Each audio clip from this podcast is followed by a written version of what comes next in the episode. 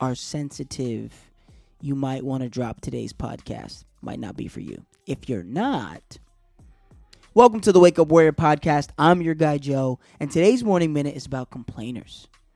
Now, this is a tough consideration. If you're complaining about it, but you're not doing anything to change it, you're afraid of what's on the other side.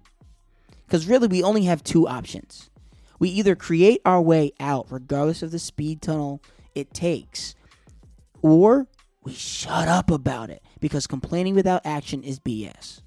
Now, I understand that with any relationship or school or job or situation, it is not easy to just drop. I'm not saying quit right away. I'm not saying leave right to now. I'm saying work on your plan and way out. If you're not working towards removing the complaining, you like doing it. You like complaining about it.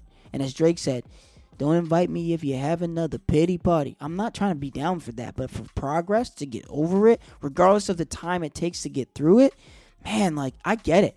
If you're gonna complain, complain to conquer. Get through it, get over it, get past it. I'm with you on that.